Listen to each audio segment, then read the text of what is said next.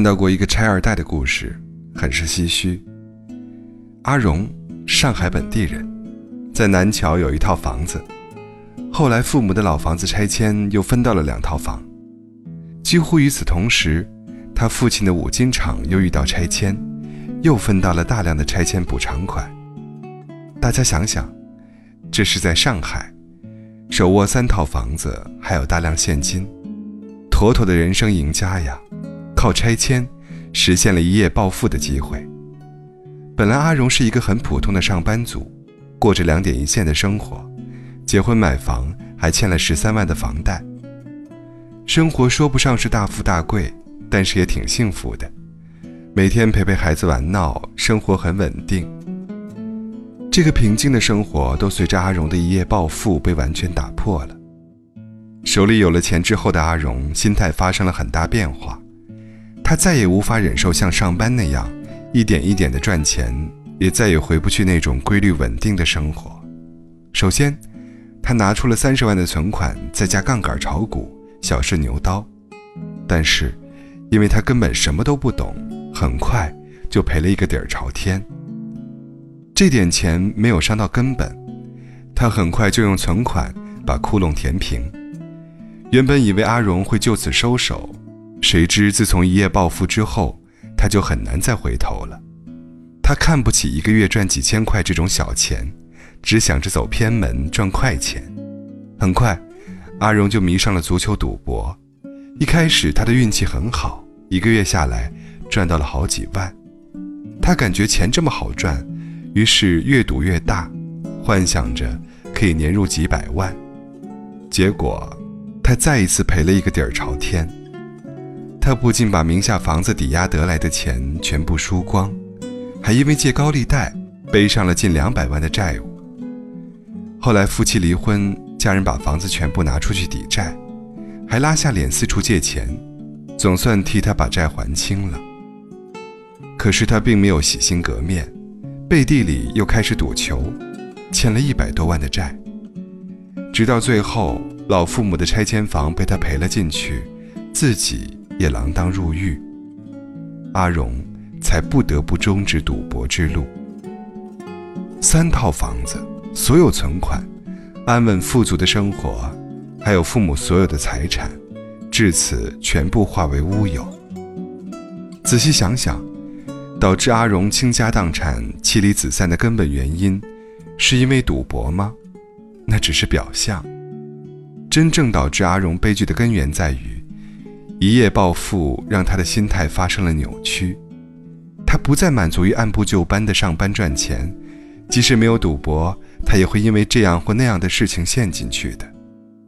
如果作为一个普通的上班族，即使第一次亏本，他也会很快收手，因为他根本没有什么资本。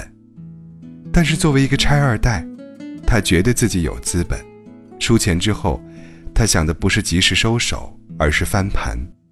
输得越多，翻盘的愿望就越强烈，最后越陷越深，走上了不归路。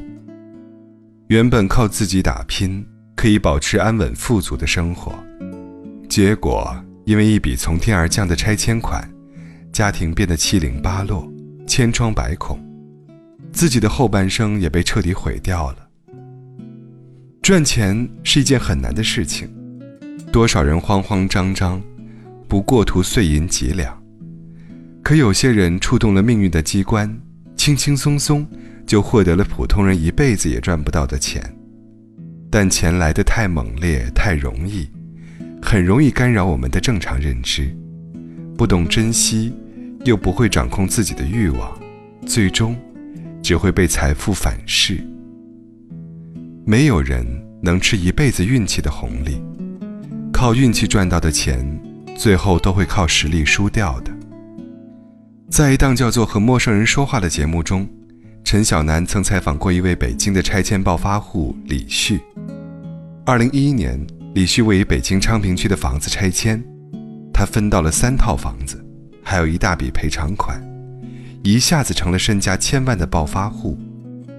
李旭觉得这么多钱是自己一辈子都花不完的，于是火速辞掉了工作，每天跟朋友们一起混迹于夜总会、酒吧等场所。一掷千金，醉生梦死。很快，看着账面上不断缩水的金额，李旭有些犯愁。于是，他开始做服装生意，还四处投资，但无一例外，全部失败了。短短几年时间，李旭的千万资产挥霍一空，还欠了几十万外债，父母被他气进了医院，妻子也失望至极，和他离了婚。倾家荡产的李旭依然沉浸在过去的幻境中，他已经没有办法回到过去那种踏踏实实靠上班赚钱的生活，每天想的，就是怎么捞快钱，怎么走捷径，然后再过上那种大把大把花钱的日子。古人说得好，由俭入奢易，由奢入俭难。尝到过随意支配财富滋味的人。又怎么能回到为了一毫一厘精心算计的拮据里呢？很多时候，我们总觉得过着每天还房贷、按部就班的生活是一种悲剧，可是没人想到，暴富之后再过几年看，却是一个更大的悲剧。其实你到网上随便搜一搜，像这样突发横财，然后又在短短几年内败光所有财产，回归赤贫、众叛亲离的人。还有很多很多。杭州拆二代败光家里的四套房，老人孩子面临无家可归的境地。海南四十二岁男子做了近十七年的冤狱，获得了一百六十万元的国家赔偿，最后他挥霍一空。后来因为偷邻居家的牛，再次进了监狱。美国曾做过一个统计，发现彩票中奖者的破产率极其高。大部分头奖得主在中奖后不到五年内，因为挥霍无度等原因，变得穷困潦倒。美国有一位老爷子，中了三点一四亿美元的超级巨奖，打破了当时彩票最高中奖记录。但是仅仅用了六年时间，他就把钱挥霍完了，而且背上了债务，走上了家破人亡的绝境。孙女吸毒自杀，自己得了癌症，为了糊口和还债。自己七十二岁了，还在工作。财富只是在他们手中短暂停留，就如同流沙一样，无可挽回的漏出去了。暴富之后，往往紧随而至的是暴惨。这里面有太多的人性欲望和金钱观被扭曲的缘故。在心理学上有一个词叫做“快乐敏值”，简而言之就是。让你感到快乐的那根基准线。以前按部就班工作时，一个月赚几千块钱就很开心；以前还房贷时，周末下一顿馆子就很欢乐；以前没钱购物时，晚上去公园逛一下就很满足。但暴富之后，你的这种敏值被人为抬高了，这种简单的生活和快乐，你再也无法拥有了。以前的消费水平，以前的生活水准，根本刺激不到你。你需要花更多的钱去追求刺激，让自己感到快乐。然而钱毕竟是有限的，不断追求刺激，自己却没有能力驾驭，最终也会化为乌有。有一段很精辟的话：你永远赚不到超过你能力和认知范围的钱，除非你靠运气。但是靠运气赚的钱，最后很可能又会靠你自己的实力亏掉，这似乎是一种必然。这个世界最大的公平在于，当一个人的财富大于自己能力和认知时，社会或世界有超过一百种的方法来收割你，直到你的能力和财富匹配为止。有一次去三亚旅行，导游说，大概十年前。在房价还没有涨起来时，他听从一个客户建议，用很低的价格在三亚的核心地段买了一套房子。后来，房价蹭蹭的涨，他买的那套房子总价很快就涨了一百万。这时他有点心动了，就把房子卖掉了。然而，后来那个房子还在继续疯涨。导游说，如果他晚脱手几年的话，可以多赚几百万。但导游说起这件事时，语气非常释然。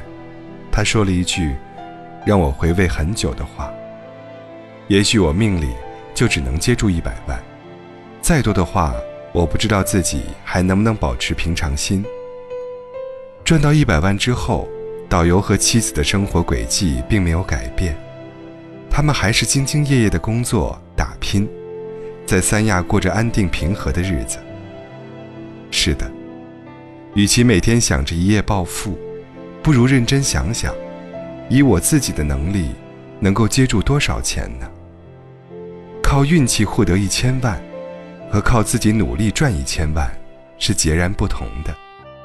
前者此生拥有最大的财富是一千万，每花一分钱就少一分，挥霍完了之后就会回到原点；而后者，一直都会有稳定的收入，还可以赚更多的钱。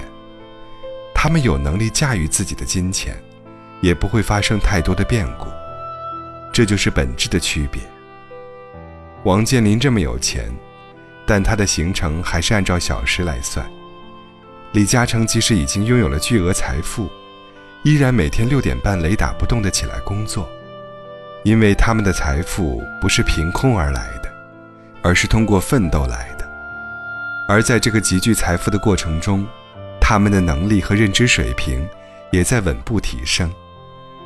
最后，无论财富达到什么高度，都与他们自身是相匹配的。只要一直奋斗。财富不仅不会轻易流失，而且会持续增值的。比你有钱、比你聪明的人，比你还要努力，这就是世界的真相。比起期待一夜暴富，不如一步一步去提高自己承受财富的能力。比起那些遥不可及的梦想，不如认真想一想，如何把月薪从五千提升到六千。不论从短期还是长期，都是最符合实际的。所以，你能够过上什么样的生活，不是取决于你能不能暴富，而是你不靠运气，靠自己的能力，能够过上什么样的生活。老话说：“良田千亩，不如搏技傍身。”对于我们普通人来说，与其渴望一夜暴富的神话。不如一步一个脚印的，去让自己成长，与每一个奔跑在奋斗路上的人共勉。